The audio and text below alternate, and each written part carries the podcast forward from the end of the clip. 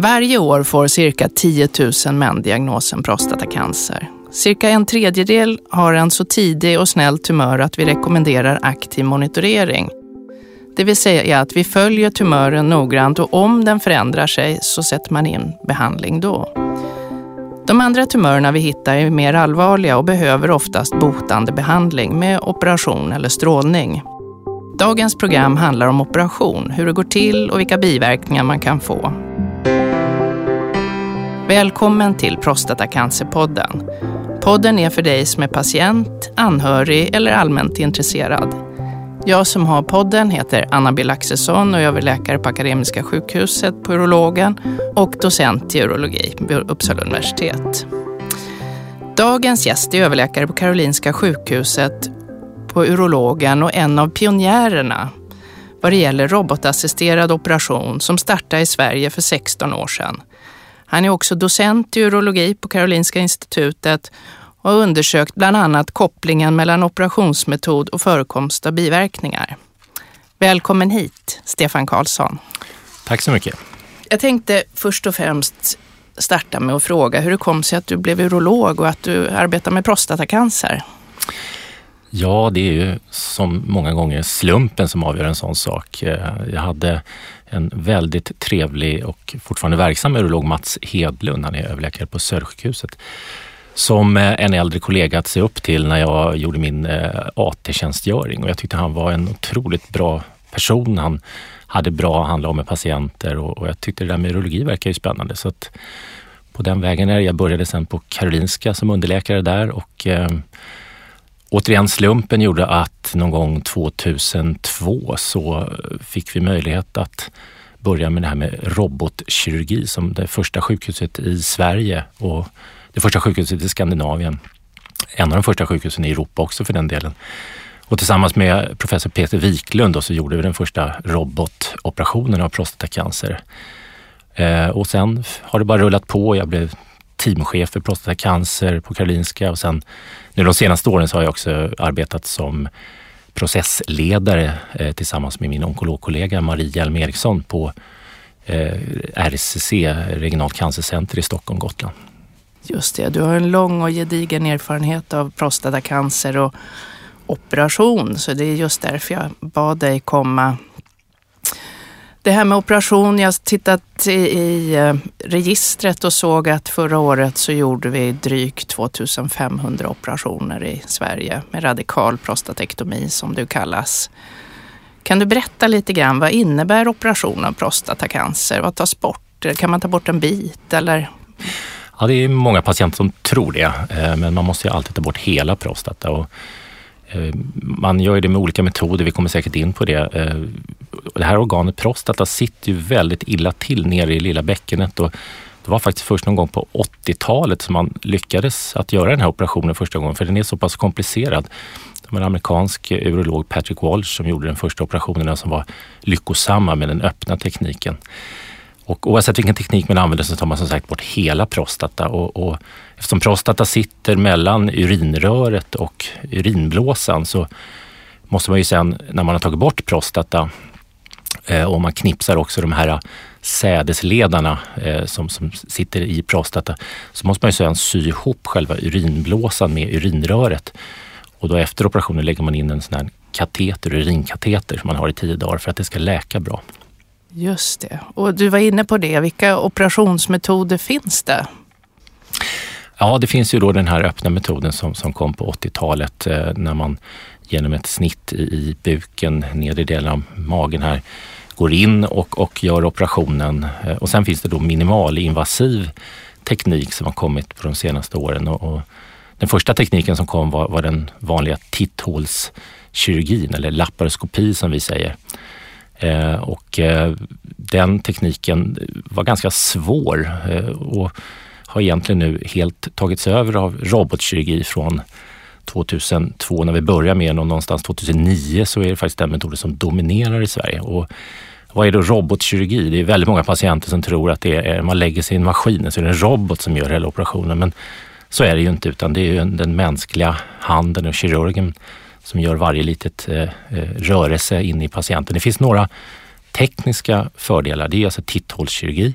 Man behöver alltså inte skära upp buken och eh, man arbetar genom då vad vi kallar för portar, det vill säga små hål. Eh, det största befinner sig vid naven där man sedan också tar ut prostata. Och man blåser då upp magen så man får ett utrymme att arbeta i. Och de här instrumenten är så finurliga så att den tar bort all darrning, den här robotkirurgin. Och dessutom så har man en fantastiskt tredimensionellt eh, syn, man ser alltså hela patienten i 3D, vilket man inte gör vid normal titthålskirurgi. Och det möjliggör då de här komplexa rörelserna. Den tredje saken med robotkirurgi är att de här instrumenten, till skillnad mot vanlig titthålskirurgi, har en led längst in som gör att man kan, man kan röra instrumentet ungefär motsvarande den mänskliga handleden. Alla de här sakerna tillsammans gör att man kan göra eh, väldigt komplicerad kirurgi som till exempel att sy är ganska svårt annars med vanlig titthålskirurgi. Och hur går den öppna operationen till då? Ja, den öppna operationen går ju till på exakt samma sätt. Det är ju prostatan som ska tas bort, men, men då eh, har ju patienten, så att säga, kirurgen får, får titta in och det är ju som du vet, du håller på med det här själv, så, så är det ju väldigt långt ner och eh, många kirurger använder då luppar för att se ordentligt. Eh, det är långt ner i källan brukar vi säga och det är svårt att se, men, men det går absolut jättebra att göra det eh, och den operationen har ju funnits länge i Sverige. Du har ju forskat runt det här med olika detaljer i operationsförloppet, både när det gäller robot och sen har du också forskat kring att du har jämfört varit med i den här stora eh, svenska studien där man jämfört robot och öppen teknik. Mm. Kan inte du berätta lite grann om vad ni har hittat? Ja, först vill jag nog berätta lite om metoderna här när man ska göra en forskning om eh, resultat vid kirurgi. Det, det är ju så att från början så var de här metoderna var ganska dålig vetenskaplig kvalitet. Det var ofta doktorn som, som satt så här som du och jag sitter nu och tittar varandra i ögonen och doktorn frågade patienten hur, hur gick det egentligen? Har du några biverkningar? Och det är ju ett Tyvärr har det publicerats artiklar med, med en sån dålig metod. Det är naturligtvis så att patienten befinner sig då i någon beroendeställning till, till doktorn och kommer nog sannolikt inte svara sanningsenligt på de här frågorna. Utan vi måste ju först utveckla eh, sådana här frågeformulär då och, och, vi behöver validera de frågeformulären också genom att man testar dem ett antal gånger och ser att det fungerar bra. De här frågeformulären ska ju då eh, besvaras av patienten, helst i hemmamiljö, men framförallt ensam så att patienten själv läser igenom det här och, och i lugn och ro kan svara på frågorna. Och de här frågorna eh, som handlar om olika biverkningar som vi kanske kommer till snart, de, de frågorna måste ju besvaras då innan operationen så man vet vad vi kallar för baseline. Hur, är det? Finns kanske någon av de här biverkningarna redan innan operationen? Det blir inte bättre av en operation då. Och sen tar man och tittar på biverkningarna efteråt och då är det också viktigt att man tittar vid olika tidpunkter. Kanske ganska tidigt efter tre månader och sen kan man titta efter ett år och två år, kanske fem år. För med alla biverkningar när det gäller kirurgi så har de en tendens att, att bli mindre med tiden. De är som störst direkt efter operationen.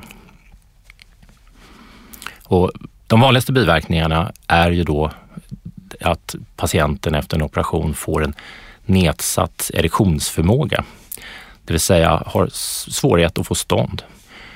Och det här är ju väldigt viktigt att få den här baseline eh, frågeformuläret för att kanske uppåt 35 procent av patienterna har redan problem med potens eller erektion innan operationen.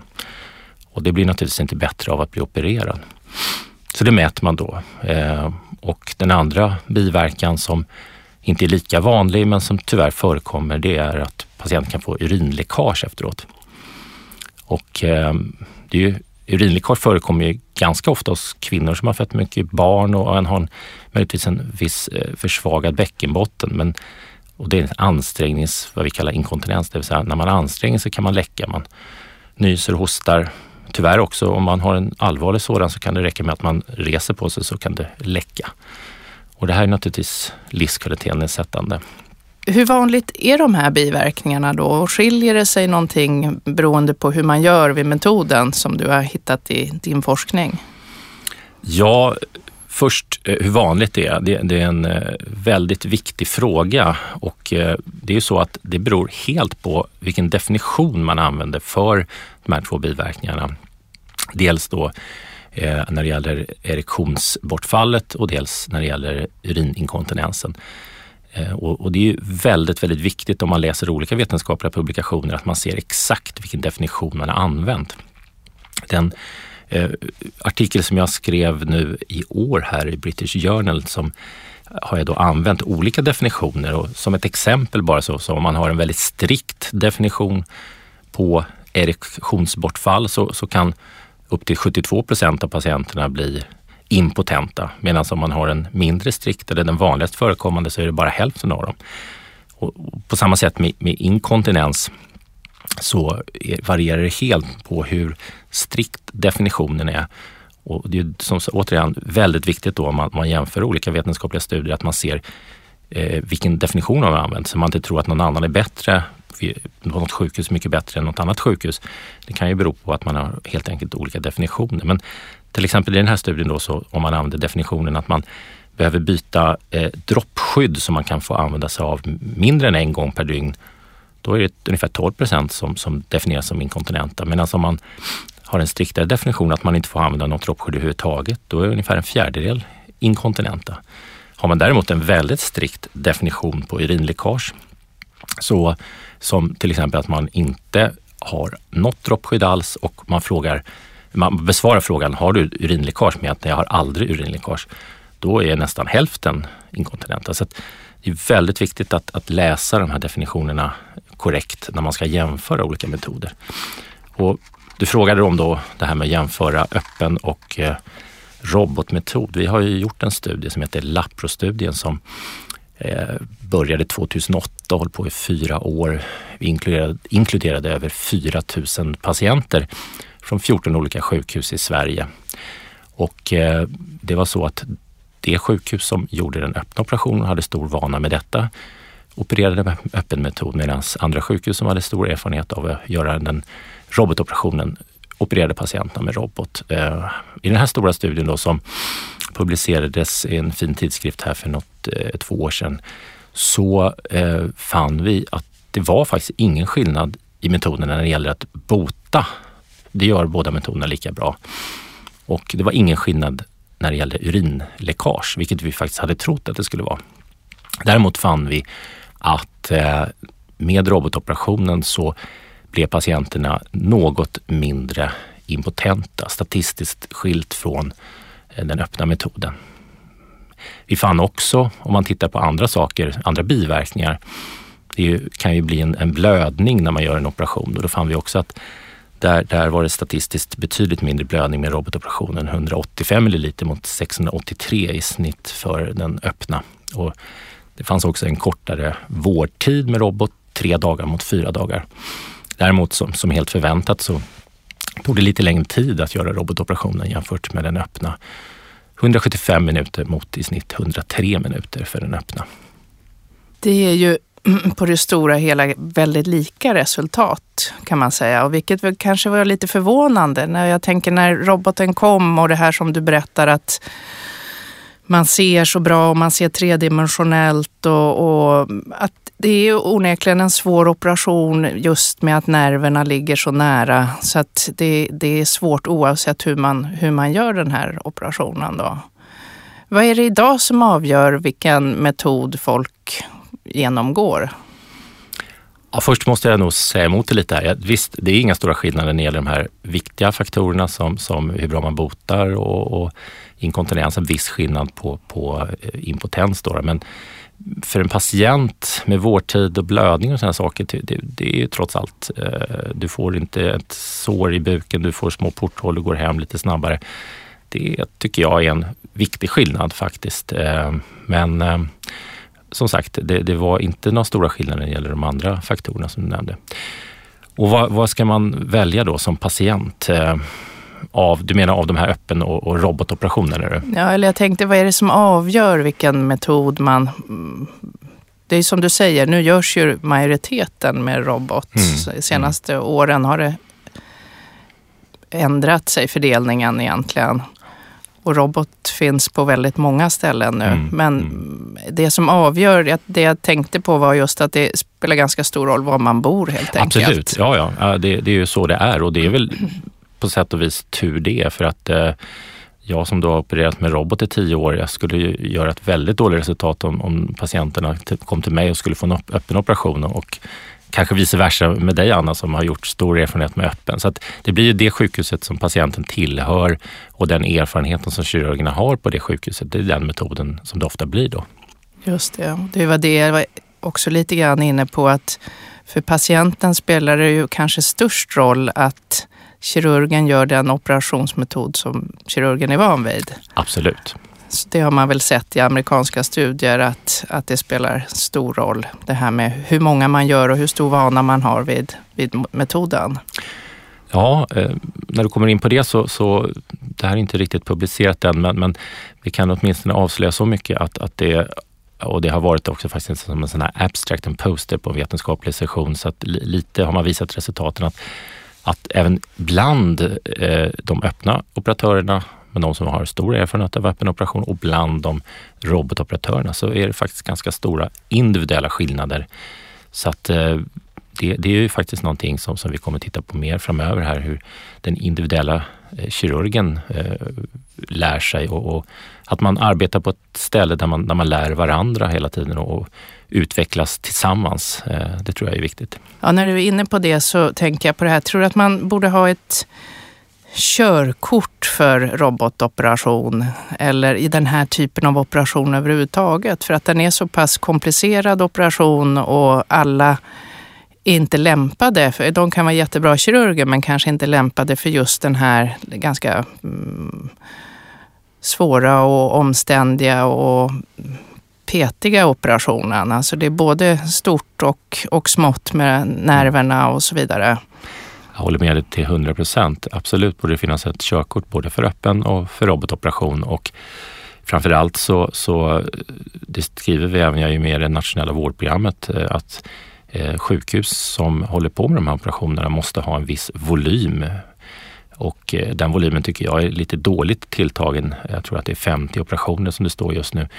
Eh, den borde vara betydligt större. Vi vet från forskning att det kanske är uppåt 200 operationer först innan man kommer till en, en platå i sin utveckling och blir riktigt bra.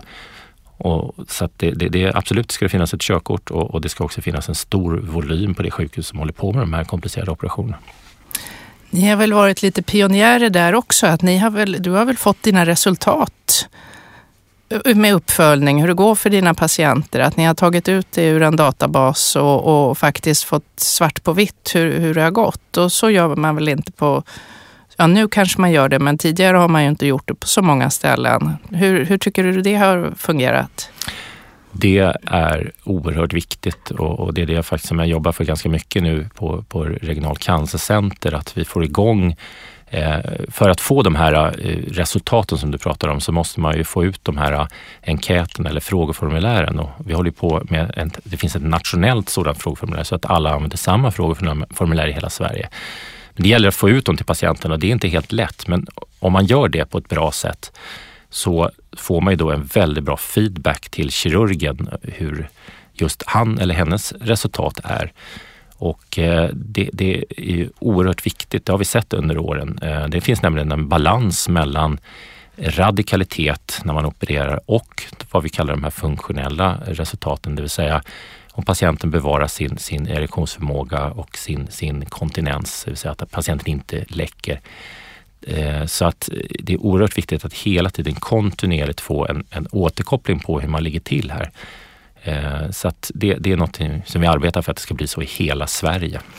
Det är bra att du säger det. Vi kan verkligen poängtera det att det är väldigt viktigt att man som patient, om man får sådana här formulär, att man fyller i dem för att vi faktiskt använder dem på, för att få feedback på, på hur det går och kan, kan titta på hur många man gör på sjukhus och se hur resultaten blir. Så att det är viktigt. Jätteviktigt.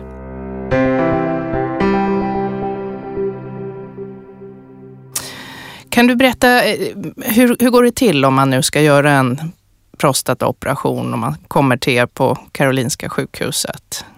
Ofta kommer man från någon privat urolog som jag har förstått Mm. det. Mm.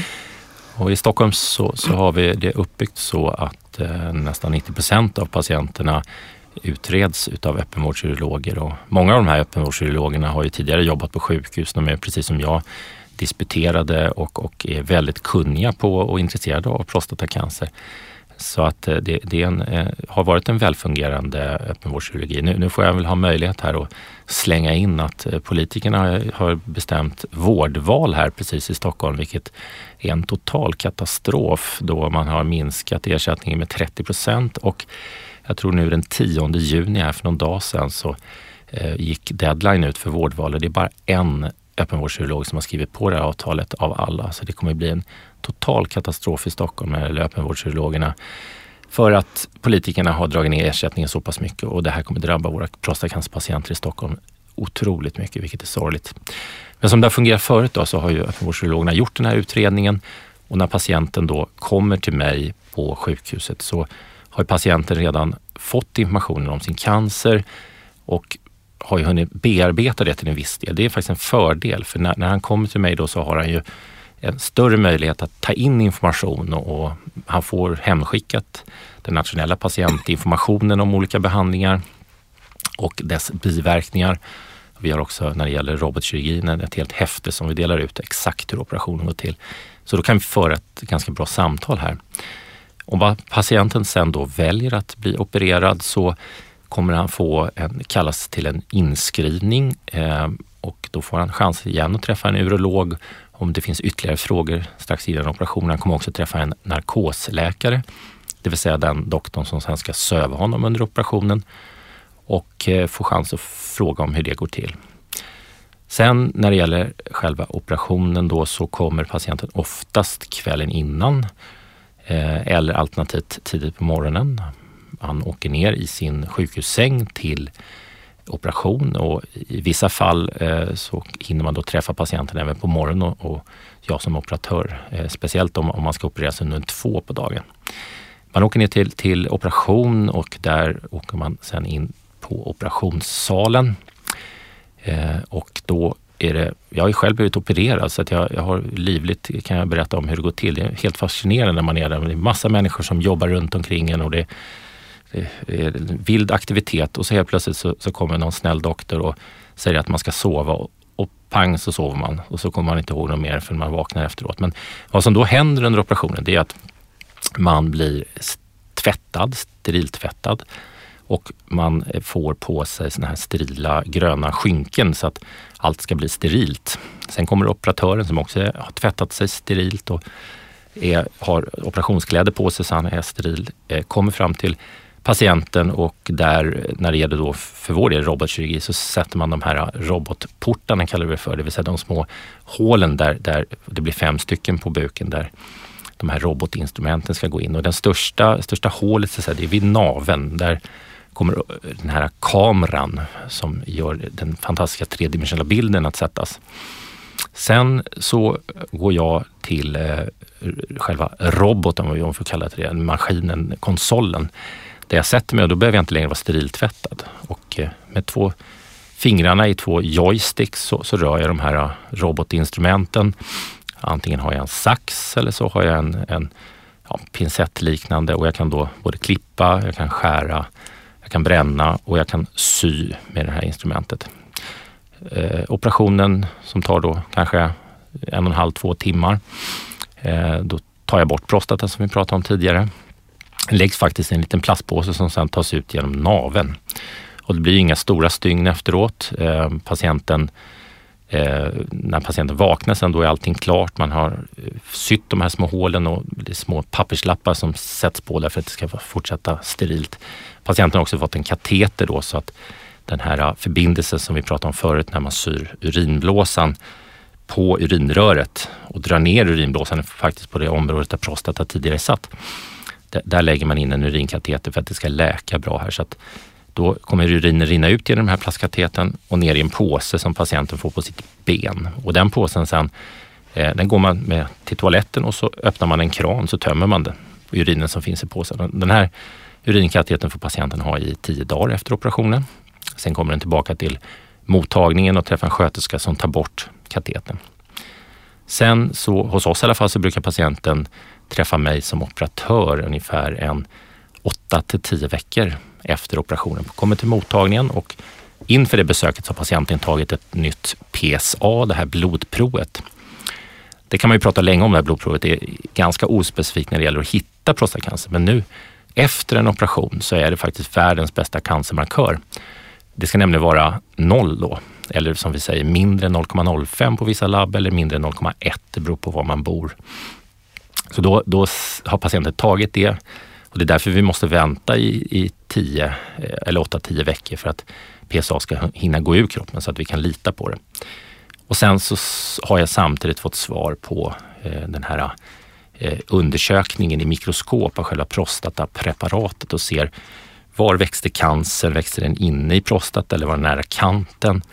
Och var den radikalt opererad? Och det här pratar vi jag och patienten om. Och sen naturligtvis efter det så pratar vi om de, om patienten har drabbats av de här biverkningarna. Eh, om erektionen finns kvar eller hur mycket den har försämrats och, och även då om, om det är något urinläckage. Är det urinläckage då vid tio veckor så behöver inte det alls betyda att patienten kommer ha det för resten av livet. Urinläckaget kan man väl säga har man ungefär ett år på sig att förbättra genom knipövningar och läkning i sig.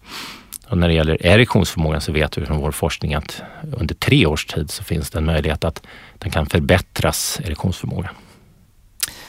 Hur länge stannar man på sjukhuset efter operationen? Det är så när vi gör våra robotoperationer att majoriteten av patienterna de eh, kommer som sagt efter operationen till postop och är där några timmar och sen så kommer man upp till avdelningen och eh, där eh, ligger man ofta kvar bara en natt och sen framåt lunchdagen efter så går man ofta hem. Hur länge brukar man vara sjukskriven? Det är också helt beroende på vad man har för arbete. Eh, de flesta patienterna som vi opererar eh, sjukskriver vi faktiskt bara två veckor. Men, men har man ett tungt fysiskt arbete där man ska lyfta mycket så kan det bli ett antal veckor till. Det är lite beroende på. Och sen när det gäller uppföljningen, när man har varit där, man har fått svar på hur det såg ut i mikroskopet och, och man har fått sitt PSA-svar. Och sen följs man, i alla fall hos oss brukar det vara halvårsvis vart, eh, i två år och sen en gång per år. Hur länge följer ni patienterna? Ja, vi gör precis på samma sätt som ni i Uppsala. Eh, och, eh, vi följer alla patienter i tio års tid med PSA. Eh, vi har ju hållit på med det här som sagt sedan 2002 och, och, så vi har följt väldigt, väldigt många patienter. Nu på senare tid har vi nog blivit tvungna att inte göra uppföljningen i tio år hos oss utan ofta patienter som vi har följt ungefär i fem år som, som har väldigt liten risk för återfall. De, de remitterar vi tillbaka ut till eh, de urologer varifrån eller till husläkare för att fortsätta kontrollerna. Men alla, alla ska följas i tio år och ta sitt PSA. Hos oss så följs de hos sjuksköterska, specialinriktad dispensärsjuksköterska mm. i tio år. Eh, sen är det ju så att ibland så, så under den här tiden vi följer dem så, så kan vi mäta PSA, att det, går och, det kommer tillbaka. Har du, kan du berätta lite om det? Ja, eh, det är så att PSA kan komma tillbaka, kan bli mätbart från att ha varit omätbart, det vill säga mindre än 0,05 oftast, så kan man få väldigt låga värden. Eh, då, det första som sker då är att vi eh, gör tätare kontroller och de kanske inte går årsvis eller halvårsvis utan kanske till och med var tredje månad och, och ser förloppet på det här PSA. Det kan ju vara så att eh, vi har ett stort antal patienter som, som har väldigt låga värden och fortsätter att ha det år efter år efter år. Och då har man svårt att tro att det skulle vara någon cancer som är orsak till det hela. Men det är väl inte det vanligaste. Det vanligaste är väl att PSA på något sätt fortsätter att, att öka. Och då är det kanske lite grann takten på den här ökningen som har betydelse och, och massa saker. Patientens ålder när det här händer. Vilken typ av cancer, om det är en mer beskedlig cancer patienten hade eller om det är en av de här mest farliga cancerna.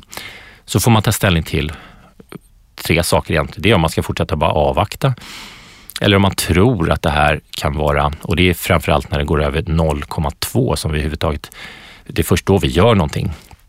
Eh, då får man ta beslut om man ska avvakta eller om man ska möjligtvis tro att det här PSA-värdet beror på att det finns ett lokalt återfall som vi kallar det för, det vill säga att det finns cancerceller som har hoppat ut precis i kanten på prostata och nu ligger och växer där på platsen där prostata var. Då kan man remittera patienten till onkologen och eh, patienten kan då få en tilläggsstrålbehandling.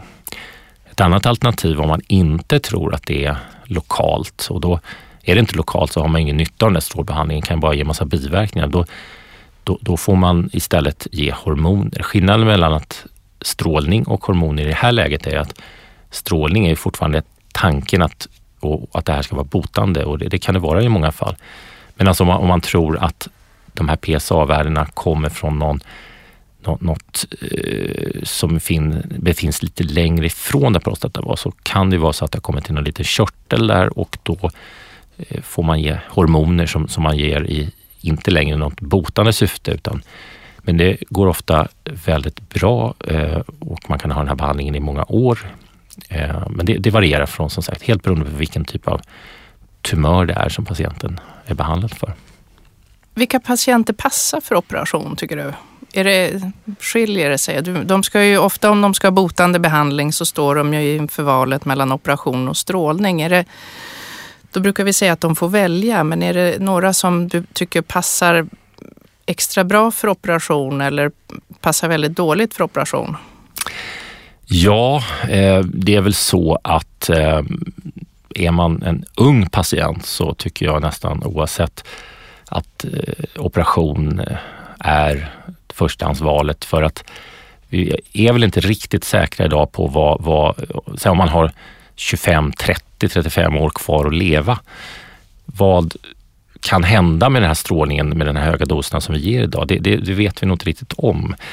Så att unga patienter är väl, tycker jag, men jag vet att det varierar vad olika doktorer tycker är, är, är mer lämpliga för kirurgi. Sen naturligtvis alla patienter som har en lokaliserad sjukdom som alltså växer inne i prostata är ju eh, ytterst lämpliga för operation.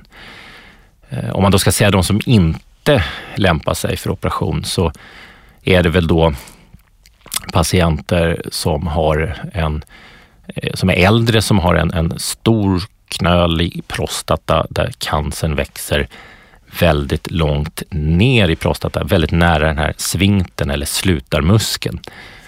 Om man då botar den här med kirurgi, vilket går, men då får man tyvärr skära så att man har en distans till tumören och då kommer en del av den här slutarmuskeln åka med och patienten kommer garanterat bli väldigt inkontinent, det vill säga läcka väldigt mycket urin. Så de patienterna är väl ytterst lämpliga för att stråla istället tycker jag. Spelar det någon roll om, om man är väldigt överviktig? Nej, alltså det, det har ju funnits när vi började vår kirurgiska bana här med robot så, så hade vi massa sådana kriterier att man skulle inte vara stor och, och, och, och, fet. Eh, men det visar sig att om man ska välja mellan öppen och, robotoperation så är det betydligt mer passande med robotoperation. Även för de här stora patienterna eh, eftersom man har möjlighet och man kommer åt bättre. Eh, så det, det, vi har nu med den erfarenhet vi har så, så har vi nästan inga kontraindikationer alls för, för att göra en robotoperation. Eh, det finns ju däremot, tycker jag, men jag vet att vi har olika åsikter där kanske, jag är inte säker, men eh, kontraindikationer för, för strålning och det är ju definitivt patienter som har en tarmsjukdom eftersom när man strålar så kan man ju få tarmbiverkningar. Men även patienter med relativt stora prostator eh, är det inte så lämpligt att strålbehandla för de kan få väldigt mycket vattenkastbesvär av detta och speciellt de med stora prostator som redan från början har vattenkastens besvär.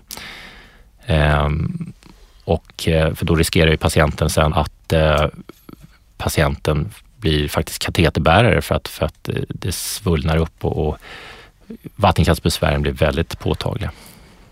Hur, hur bra fungerar behandling mot biverkningar och, och, hur behandlar man biverkningarna? Ja, det är väl så att eh, om vi tar först den här erektionsbortfallet eller försämrade erektionsförmågan eh, behandlar vi ju då med först den här tabletter som de flesta känner väl till, Viagra, men det finns en annan som heter Cialis. De tabletterna eh, kan hjälpa, men oftast om man har ett betydande erektionsbortfall så, så är det inte tillräckligt med de här tabletterna. Och då har vi, vi har en sån här erektionstrappa som vi kallar det för. Och då blir nästa nivå att man får ge sig själv. Då finns det en, ett läkemedel som heter Bondil som man ger i urinröret som är en sån här prostaglandin eh, läkemedel. Och eh, det finns också något nytt salva som har motsvarande som heter Vitaros tror jag. De här har då lite bättre effekt än tabletterna och man kan faktiskt kombinera de två eh, och, och, då är det en hel del patienter som, som har effekt. Stora problemet med den här nivån av erektionsbortfall är att, eh, och det vill jag verkligen slå ett slag för, väldigt många patienter de, de testar det här bara några veckor efter operationen och så nej, det hade ingen effekt och så lägger de bort det och så kanske de lägger ner sin sexuella aktivitet, eh, vilket det kan vara onödigt faktiskt och dumt för att om man fortsätter att vara energisk och provar, man kanske då ska direkt gå till nästa, det sista steget och det är att man ger sig själv sprutor.